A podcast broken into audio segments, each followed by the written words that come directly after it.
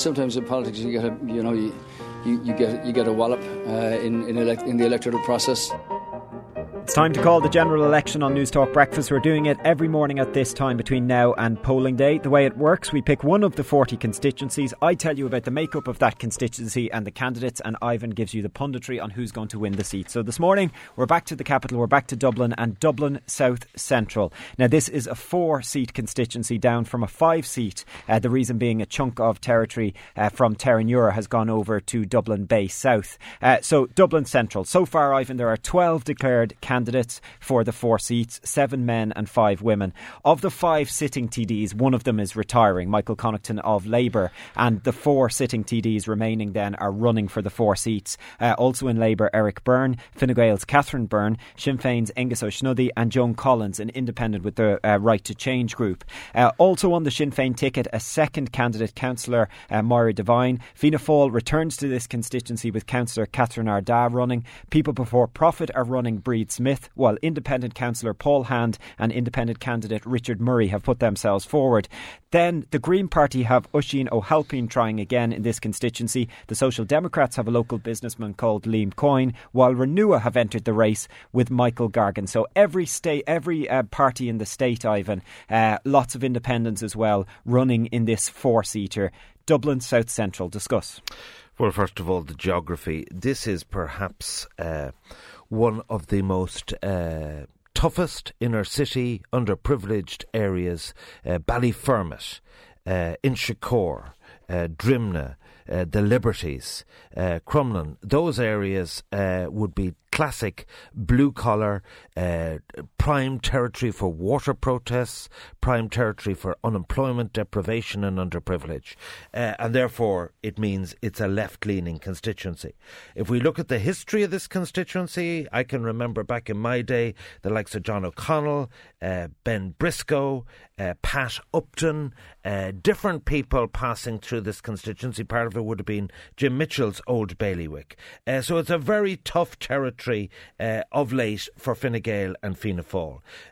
Fine Gael have a stalwart there, Catherine Byrne. She's a long-standing TD, and of the 4 seats, I think she has a reasonable prospect that her work record that she will hold on to her seat and given Fine Gael standing in the polls.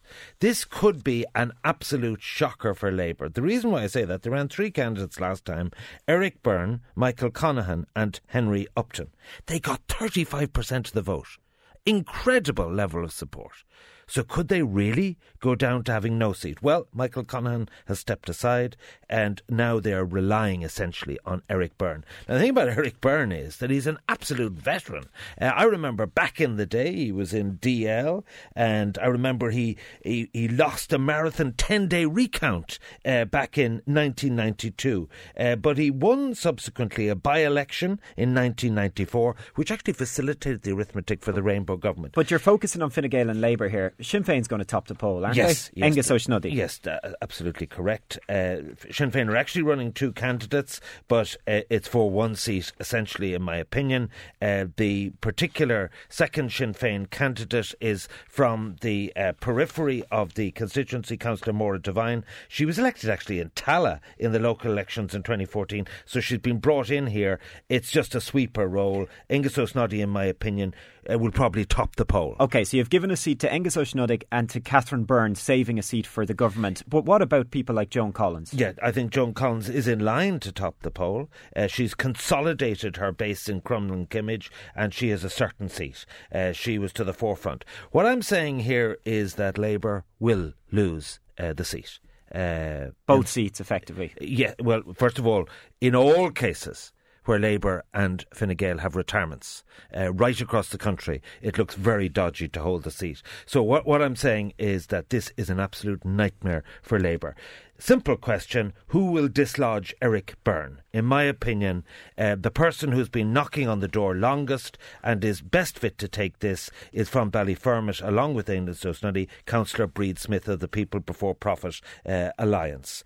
She has laboured in the vineyard. People are very critical. She stood in the European elections, upsetting the prospects of Paul Murphy.